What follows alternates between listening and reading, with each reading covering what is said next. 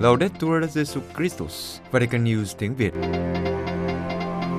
Radio Vatican, Vatican News tiếng Việt. Chương trình phát thanh hàng ngày về các hoạt động của Đức Thánh Cha, tin tức của Tòa Thánh và Giáo hội Hoàng Vũ được phát 7 ngày trên tuần từ Vatican và Roma. Mời quý vị nghe chương trình phát thanh hôm nay thứ tư ngày 25 tháng 10 gồm có Trước hết là bản tin Kế đến là sinh hoạt giáo hội và cuối cùng là gương chứng nhân. Bây giờ kính mời quý vị cùng Phượng Hoàng và Quế Phương theo dõi tin tức.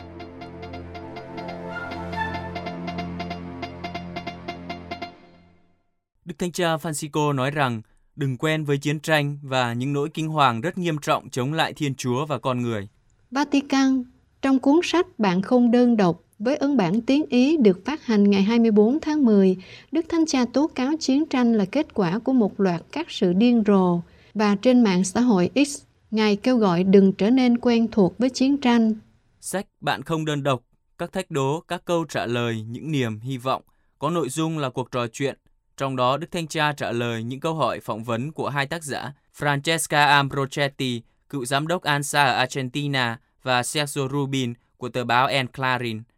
Sách đã được xuất bản vào tháng 2 ở Argentina với tựa đề El Pastor, Người Mục Tử. Một lần nữa, nhắc lại lời lên án của Ngài đối với các cuộc xung đột đang diễn ra trên thế giới. Đức Thanh Cha nói rằng chiến tranh là những nỗi kinh hoàng rất nghiêm trọng chống lại Thiên Chúa và con người. Trên X, thông qua tài khoản Pontifex bằng 9 ngôn ngữ, Đức Thanh Cha viết, Chúng ta không được làm quen với chiến tranh, với bất kỳ cuộc chiến tranh nào.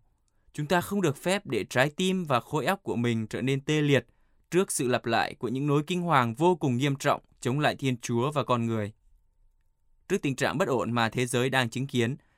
những lời chống chiến tranh của Đức Thánh Cha trong sách Bạn không đơn độc thực sự mang tính ngôn sứ. Ngài nói trong một đoạn văn trò chuyện rằng, vào đầu triều giáo hoàng của mình, tôi đã tuyên bố rằng chúng ta đang trải qua cuộc chiến tranh thế giới lần thứ ba từng mạnh. Sau đó, tôi lập luận rằng những phần này đã dần dần phát triển lớn hơn. Và bây giờ tôi nghĩ tất cả là một phần lớn. Tôi tiếp tục tin rằng việc mất đi ký ức về chiến tranh thế giới thứ hai là một thảm kịch lớn. Một lần, trong lễ kỷ niệm cuộc đổ bộ ở Normandy, khi quan sát các lãnh đạo quốc gia đã tham gia cuộc xung đột, tôi nghĩ rằng họ phải khóc. Chỉ ở đó thôi, đã có gần 30.000 người chết. Chiến tranh là kết quả của một chuỗi những sự điền rồ. Đại hội Thượng Hội đồng Giám mục sẽ công bố thư gửi dân Chúa vào ngày 25 tháng 10. Vatican, trong cuộc họp báo chiều ngày 23 tháng 10, ông Paolo Ruffini, Chủ tịch Ủy ban Thông tin của Đại hội Thượng Hội đồng Giám mục lần thứ 16 cho biết, bản thảo thư gửi dân Chúa đã được đọc trong đại hội, đón nhận những đề nghị thay đổi và bổ sung sẽ được phê duyệt và công bố vào thứ Tư 25 tháng 10. Trong khi đó, tài liệu tổng hợp sẽ được công bố vào tối thứ Bảy 28 tháng 10. Một câu hỏi được đưa ra trong cuộc họp báo đề cập đến phương pháp được chọn cho đại hội và khả năng áp dụng nó trong giáo hội ở mọi cấp độ, đồng thời mở rộng sự tham gia của giáo dân và phụ nữ. Đức Hồng Y Christophe Schonborn, dòng đa minh, giám mục của Viên, nhắc lại bài phát biểu của Ngài vào năm 2015 về chủ đề tính hiệp hành, giải thích rằng bắt đầu từ công đồng Jerusalem, trước hết và quan trọng nhất phương pháp là lắng nghe nghĩa là lắng nghe những gì thiên chúa thể hiện qua kinh nghiệm bước đi. Kết luận của thượng hội đồng đến từ việc lắng nghe này từ sự phân định chung. Đức hồng y chia sẻ về kinh nghiệm làm việc tại tổng giáo phận viên của ngài từ năm 2015 cho đến nay đã có 5 hội nghị giáo phận với 1.400 người tham gia, một biểu hiện của toàn thể dân chúa. Ngài nói, ngay cả khi không có cuộc bỏ phiếu nào được thực hiện, thì việc lắng nghe và hiệp thông vẫn được trải nghiệm. Ngài nhấn mạnh rằng điều quan trọng là cuối cùng phải đạt được các quyết định. Thực vậy, công đồng Jerusalem đã đưa ra một quyết định căn bản về lịch sử giáo hội và con đường đạt được điều đó, như chúng ta đọc trong công vụ tông đồ. Phương pháp này được đặc trưng bởi ba giai đoạn, lắng nghe, thinh lặng và thảo luận. Trả lời những lời chỉ trích và đặt câu hỏi về tính toàn diện của Thượng Hội đồng Giám mục vì nó bao gồm các đại biểu giáo dân. Đức Hồng Y Bon nói rằng đây không phải là vấn đề vì Thượng Hội đồng vẫn là một Thượng Hội đồng Giám mục mặc dù có sự tham gia thực sự của các thành phần giáo dân. Nó tạo thành một cơ quan nhằm thực hiện trách nhiệm tập thể. Bản chất của nó không thay đổi. Nó chỉ được mở rộng và trải nghiệm chắc chắn là tích cực. Mặt khác, Đức Hồng Y cho biết luôn luôn có các chuyên gia giáo dân với một số phát biểu rất quan trọng, nhưng giờ đây có một mối quan hệ gần gũi hơn nhiều, một thượng hội đồng giám mục với sự tham gia rộng rãi hơn. Đối với sự nghi ngờ liệu việc mất đi tính hiệp hành có dẫn đến sự chia rẽ trong giáo hội hay không, và ở mức độ nào tất cả các giáo hội có thể được mời đi vào một con đường chung, Đức Hồng Y Sean Bon đã chỉ ra rằng sự chia rẽ của các Kitô hữu là một trở ngại cho việc làm chứng, nhưng nhắc lại những lời của một tu sĩ chính thống cấp tích Đức Hồng Y nói rằng có lẽ Thiên Chúa cho phép điều xấu hổ này vì chúng ta chưa có khả năng tận dụng tốt sự hiệp nhất vì lợi ích của nhân loại. Liên quan đến việc một số người thuộc nhóm LGBT có thể cảm thấy bị tổn thương bởi những lời trong sách giáo lý của Hội Thánh Công giáo đề cập đến sự rối loạn luân lý, Đức Hồng Y Scrobon nhắc lại rằng Ngài là Tổng Thư ký của Ủy ban soạn thảo sách giáo lý. Ngài nói, đó là công việc của giáo hội, được Đức Giáo Hoàng ban hành. Và kể từ đó, chỉ có một sự thay đổi duy nhất khi Đức Thánh Cha Francisco thay đổi về phần án tử hình. Việc có những thay đổi khác hay không hoàn toàn phụ thuộc vào quyết định của Đức Thánh Cha. Sau đó, Đức Hồng Y khuyên nên luôn đọc toàn bộ các văn bản. Ngài nói thêm, đây là những vấn đề liên quan đến thần học luân lý, nhưng nguyên tắc là có một trật tự khách quan và có những con người. Họ luôn có quyền được tôn trọng, ngay cả khi phạm tội, và có quyền được Chúa chấp nhận như họ vốn có. Cuối cùng, về mối quan hệ giữa tính thời sự của huấn quyền với sự đóng góp của các nhà thần học và Sensum Fidelium, một lần nữa, Đức Hồng Y Sorbonne giải thích rằng chúng ta cần nhìn vào Thánh Gioan 23 và những gì Ngài đã nói khi bắt đầu công đồng Vaticano thứ hai về tính bất biến của giáo lý và cách thức trình bày giáo lý. Ngài nói thêm, có những điều rất phát triển ở mức độ hiểu biết, nhưng cũng có tính bất biến của đức tin. Người ta không thể thay đổi giáo lý về Chúa Ba Ngôi, về nhập thể hoặc về thiết lập bí tích thánh thể. Ngài gợi ý rằng, dựa trên điều này, một tín điều có giá trị ở mọi nơi trên thế giới, đồng thời lưu ý rằng ngay cả khi các nền văn hóa khác nhau, bản chất của đức tin không thể thay đổi, ngay cả khi nó đã phát triển rất nhiều kể từ thời các tông đồ. Tổng thư ký Bộ Phục vụ Phát triển Con Người Toàn diện nhấn mạnh cần Laudate Deum để đem lại sức sống.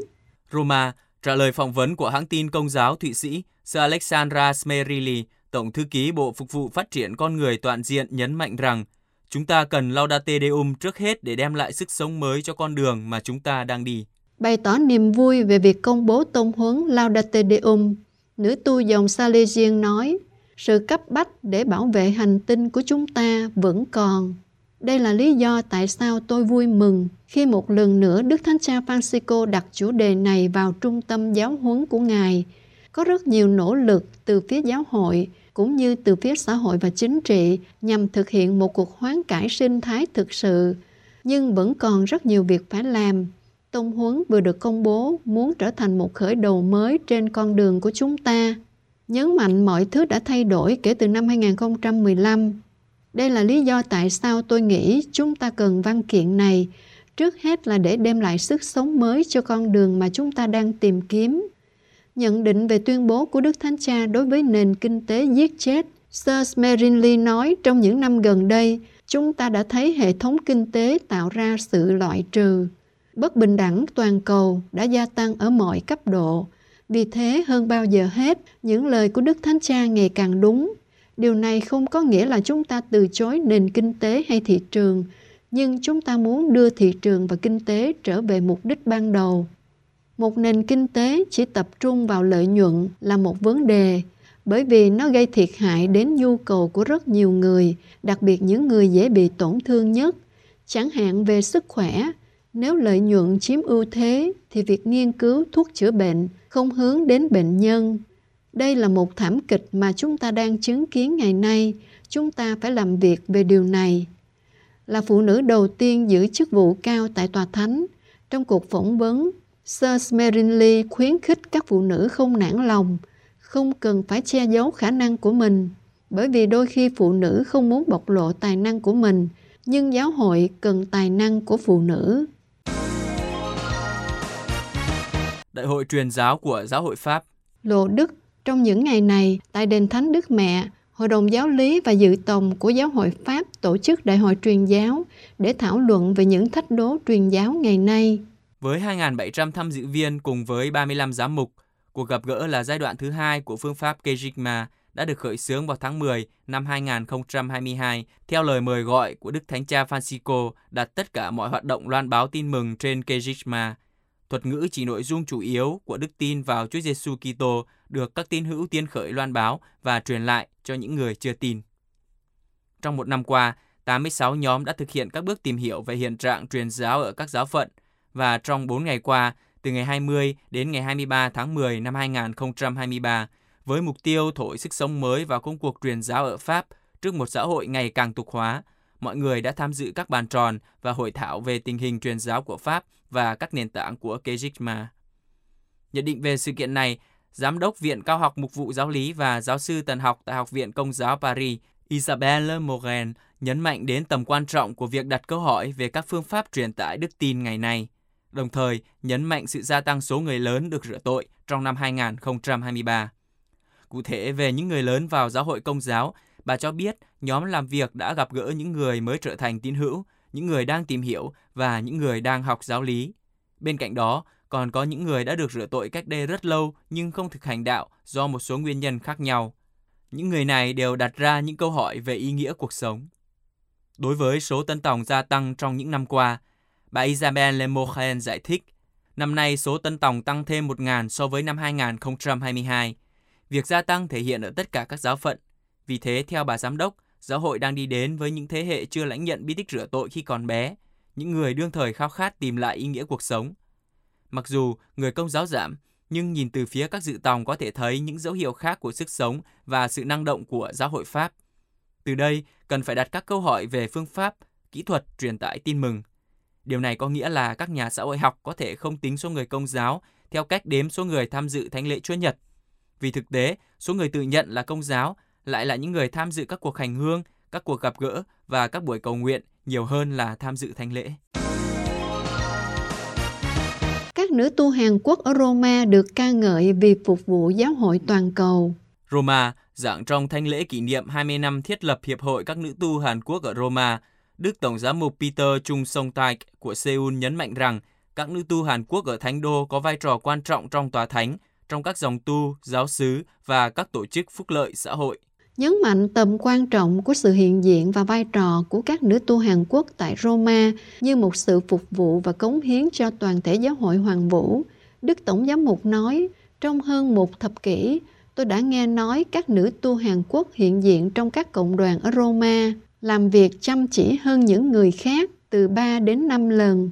Bản chất của nữ tu là làm chứng cho nước Chúa. Đức Tổng giám mục nói thêm, đồng thời khuyến khích các nữ tu đào sâu kinh nghiệm linh đạo của mình và mang về Hàn Quốc để chia sẻ và làm chứng cho đức tin. Tham dự buổi kỷ niệm còn có bà Hyun Yo, đại sứ Hàn Quốc cạnh tòa thánh. Phát biểu tại cuộc gặp gỡ, bà đại sứ Hyun Jo nói, năm 2023 đánh dấu kỷ niệm 60 năm quan hệ ngoại giao giữa tòa thánh và Hàn Quốc.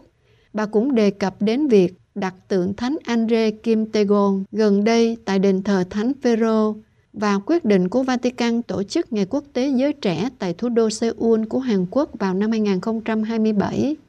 Bà Hyun Yo cam kết tiếp tục cộng tác và hỗ trợ Hiệp hội các nữ tu Hàn Quốc ở Roma trong những năm tới. Được thành lập vào năm 2003 tại Roma, Hiệp hội có 99 thành viên thuộc 29 dòng tu. Hiện nay, người đứng đầu Hiệp hội là Sir Beatrice Kim Hye-yoon thuộc dòng trái tim vô nhiễm Đức Mẹ. Những năm đầu, các thành viên của Hiệp hội phần lớn là sinh viên, tuy nhiên dần dần đã có sự thay đổi với các thành viên mới là các nữ tu làm việc trong tòa thánh, các dòng tu, giáo sứ và các tổ chức phúc lợi. Đề cập đến những thay đổi đáng chú ý, Sơ Kim nói, các nữ tu Hàn Quốc đã được đào tạo cách đây 20 năm hiện đang tích cực phục vụ với tư cách là những nhà lãnh đạo và nhà giáo dục trong hội dòng của các chị. Sơ nhấn mạnh rằng sự biến đổi này đánh dấu một cột mốc quan trọng trong lịch sử của giáo hội Hàn Quốc và các cộng đoàn nữ tu. Quý vị vừa theo dõi bản tin ngày 25 tháng 10 của Vatican News tiếng Việt. Vatican News tiếng Việt Chuyên mục sinh hoạt giáo hội. Trung tâm truyền hình Vatican 40 năm phục vụ Đức Giáo Hoàng và hướng tới tương lai. Kính thưa quý thính giả, cách đây 40 năm, vào ngày 22 tháng 10 năm 1983, Thánh Giáo Hoàng Gioan Phaolô II đã ký phúc chiếu thành lập Centro Televisivo Vaticano, Trung tâm truyền hình Vatican, với tên gọi tắt là CTV, một cơ quan phát thanh và truyền hình chính thức của Tòa Thánh, với mục đích trả lời cho nhiều câu hỏi về hoạt động hiệu quả hơn của giáo hội liên quan đến truyền thông xã hội, đặc biệt là truyền thông nghe nhìn, và để cung cấp các công cụ mới để thực hiện sứ mạng phổ quát của giáo hội trên thế giới – hay nói cụ thể hơn là nhắm mục đích truyền bá việc loan báo tin mừng bắt đầu từ tài liệu truyền hình về những hoạt động của Đức Thánh Cha và các thành viên khác của Tòa Thánh. Trong 40 năm qua, Trung tâm truyền hình Vatican – kể từ năm 2017 với cuộc cải cách của các phương tiện truyền thông Vatican đã mang tên là Vatican Media, đã phát sóng trực tiếp tất cả các hoạt động của Đức Thánh Cha, bao gồm các chuyến thăm mục vụ của Ngài ở Ý và ở nước ngoài, và cách tổng quát hơn là các sự kiện diễn ra tại Vatican. Ngày nay, Vatican Media là một điểm tham khảo rất quan trọng liên quan đến những tin tức chính thức của Tòa Thánh – được lãnh đạo bởi ông Stefano D'Agostini, kênh truyền hình này là một phần của Liên minh Phát thanh truyền hình châu Âu. Theo ông Stefano D'Agostini, giám đốc hiện tại của Vatican Media, tầm nhìn xa và sự quan tâm đến các phương tiện truyền thông là hai đặc điểm của Thánh Gioan Phaolô đệ nhị. Ông D'Agostini nhấn mạnh, qua phúc chiếu giáo hoàng do ngài ký và quy chế thành lập sau đó, trong đó tính chất, mục tiêu và nhiệm vụ được xác định rõ ràng hơn, hoạt động truyền hình của tòa thánh bắt đầu. Ông D'Agostini nhắc lại rằng, các giai đoạn quan trọng khác là phúc chiếu thứ hai của giáo hoàng ngày 25 tháng 11 năm 1996. Trong đó, Đức Gioan Phaolô đề nghị công nhận Trung tâm truyền hình Vatican là một trong những tổ chức được kết nối hoàn toàn với tòa thánh, đưa trung tâm từ một giai đoạn thử nghiệm đến một giai đoạn phát triển cụ thể hơn. Và ngày 1 tháng 6 năm 1998, quy chế mới có hiệu lực, trong đó xác định rõ hơn các nhiệm vụ xác định các hành động và tổ chức để phù hợp với bối cảnh truyền thông toàn cầu. Giám đốc của Vatican Media thuật lại rằng, trong buổi tiếp kiến do Đức Gioan Phaolô đệ nhị tổ chức, ông Emilio Rossi, cựu chủ tịch hội đồng quản trị của Trung tâm truyền hình Vatican, đã giới thiệu trung tâm như một đứa trẻ sắp bước vào tuổi thiếu niên và sự trưởng thành sau đó. Theo ông D'Agostini, đây là một sự so sánh rất thực tế, vì trong những năm tiếp theo, đặc biệt là trong năm tháng 2000, sự phát triển của Trung tâm truyền hình Vatican ở cấp độ quốc tế và trong lĩnh vực sản phẩm đã tăng tốc, hướng tới việc được công nhận hoàn toàn là cơ quan tham chiếu cho việc sản xuất truyền hình của Tòa Thánh và các hoạt động của Đức Thánh Cha. Ông Stefano D'Agostini muốn bày tỏ lòng biết ơn đặc biệt đối với tất cả những người tin tưởng chắc chắn và tầm quan trọng của một tổ chức hiệu quả của Tòa Thánh, đã dẫn dắt sự khẳng định và phát triển của Trung tâm truyền hình Vatican trong thời gian qua. Đức Hồng Y John Patrick Foley, Fiorenzo Glagiabue, Sandro Bandoni, Emilio Rossi, Antonio Stefanici, Ugo Moretto, cha Federico Lombardi và Đức ông Dario Adoardo Vigano, người đã lãnh đạo trung tâm nhân kỷ niệm 30 năm hoạt động hướng tới các mục tiêu công nghệ tiên tiến, sản xuất 3D và 4K, cũng như truyền hình cấp cao và sản xuất phim, ví dụ như bộ phim A Man of His World của đạo diễn Wim Wenders. Ông D'Agostini kết luận, tinh thần phát triển của những năm đầu tiên chưa bao giờ mất đi. Ngay cả trong bộ truyền thông ngày nay, sau cuộc cải cách do Đức Thánh Cha Francisco mong muốn, với tất cả những lợi thế của một hướng đi chung của các phương tiện truyền thông Vatican và các cơ quan liên kết.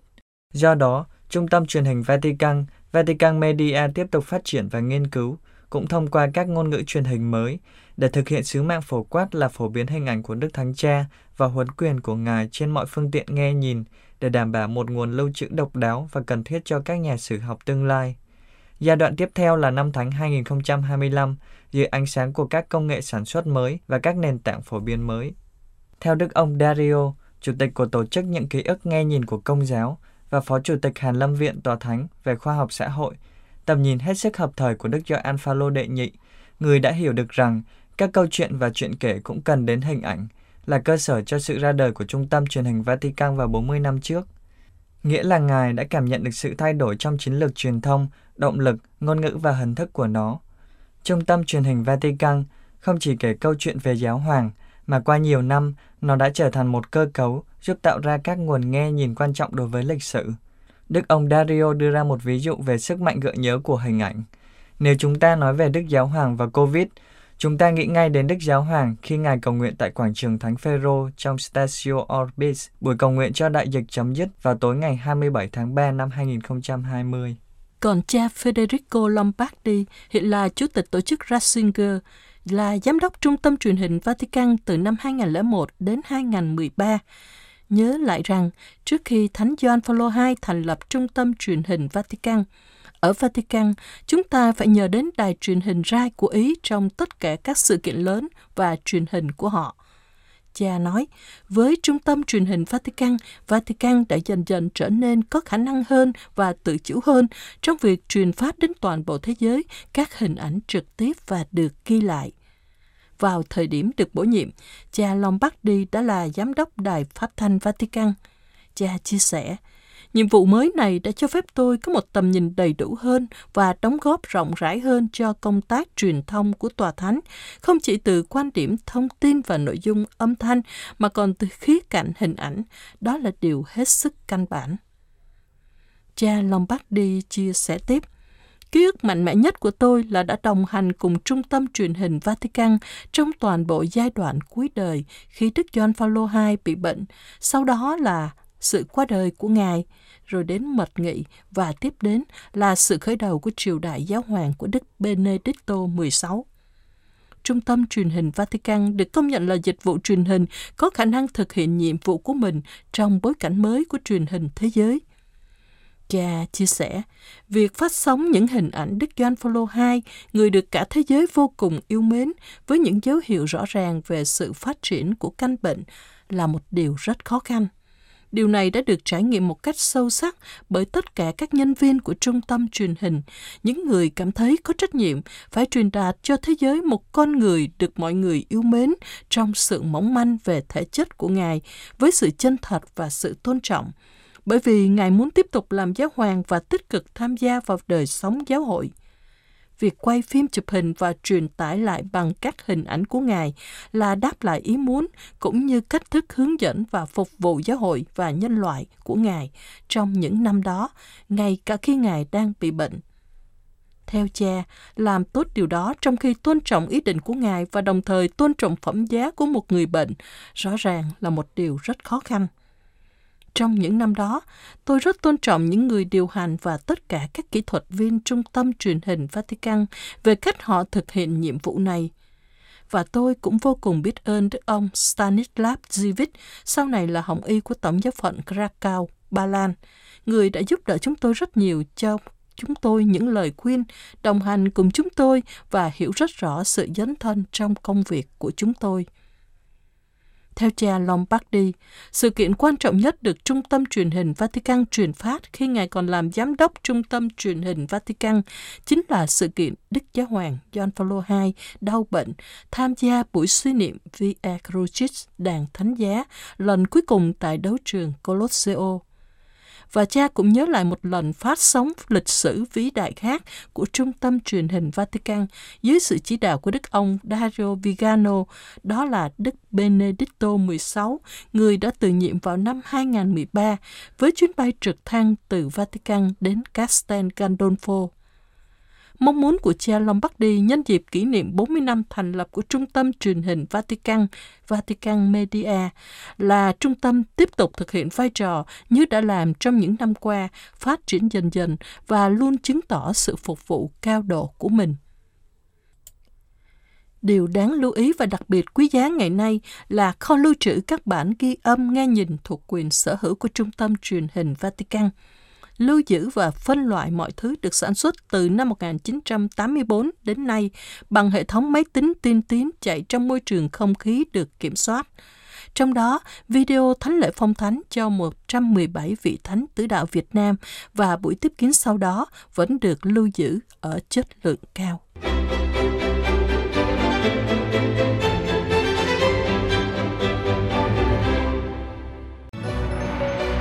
Vatican News tiếng Việt Chuyên mục Gương chứng nhân sáng kiến xóa mù chữ của một linh mục ở ngoại ô Manila cho các thanh niên nghiện ma túy. Đặt cược vào giáo dục là con đường đúng đắn duy nhất để xóa bỏ nạn sử dụng ma túy và mù chữ giới trẻ. Cha Pelino Petran tin chắc vào điều này và đã bắt đầu một dự án cách đây vài năm có sự tham gia của hàng ngàn bạn trẻ Philippines. Cha đã thực hiện như thế nào? Giúp đỡ những người từng nghiện ma túy và đã từng bỏ học. Kết quả của dự án bác ái này đã cho thấy sự thất bại đáng buồn của một cách chống ma túy khác, với hậu quả là những vụ giết người đã diễn ra. Cha Bentra nói, Chúng tôi bắt đầu dự án này trong giáo xứ Thánh Tâm ở khu Camunin của Quezon, thành phố lớn nhất ở khu vực đô thị Manila. Với sự hỗ trợ của Bộ Nội vụ và Bộ Giáo dục Công cộng, mục đích là cung cấp một cơ hội giáo dục xứng đáng cho những người từng nghiện ma túy chưa học trung học. Là giáo dục điều hành trung tâm học tập Sandiquan ở Manila, nơi cung cấp nhiều chương trình đào tạo khác nhau cho những người này. Cha Bentran cho biết, chương trình bắt đầu thực hiện cách đây 5 năm với 30 người tham gia và ngày nay có hơn 1.000 người theo các khóa học trực tuyến. Chúng tôi tin chắc rằng giáo dục là cách tốt nhất để mang lại cho họ một tương lai và việc làm,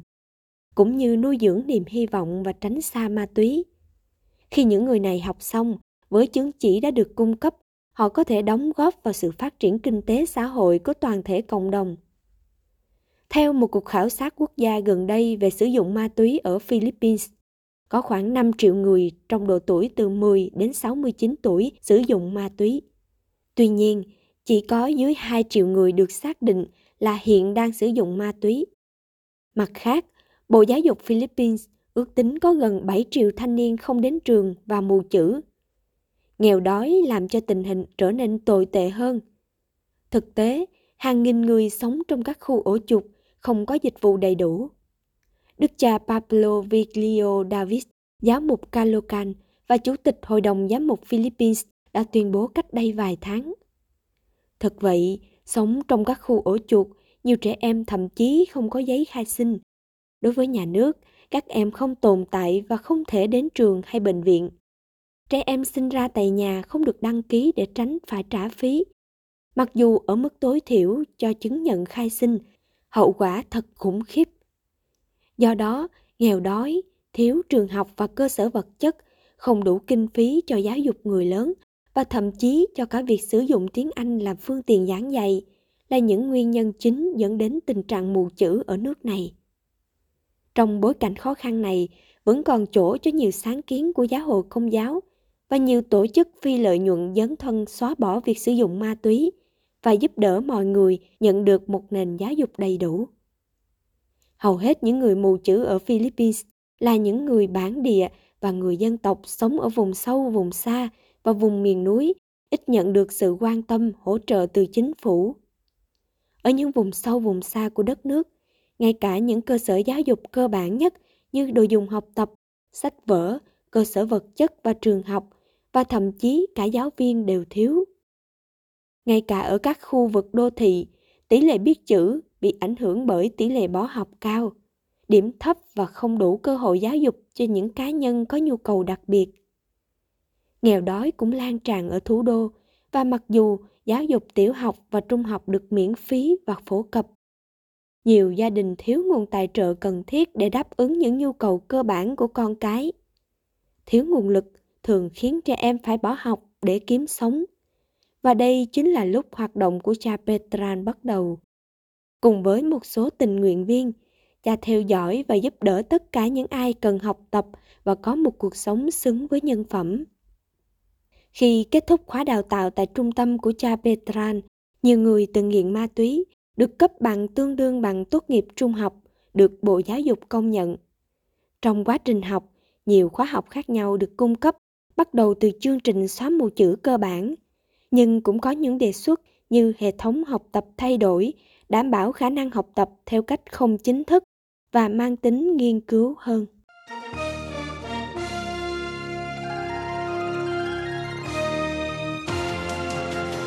Cảm ơn quý vị đã chú ý lắng nghe chương trình Radio Vatican của Vatican News tiếng Việt. Xin Thiên Chúa chúc lành cho quý vị và toàn gia quyến. Laudetur Jesu Christus, ngợi khen Chúa Giêsu Kitô.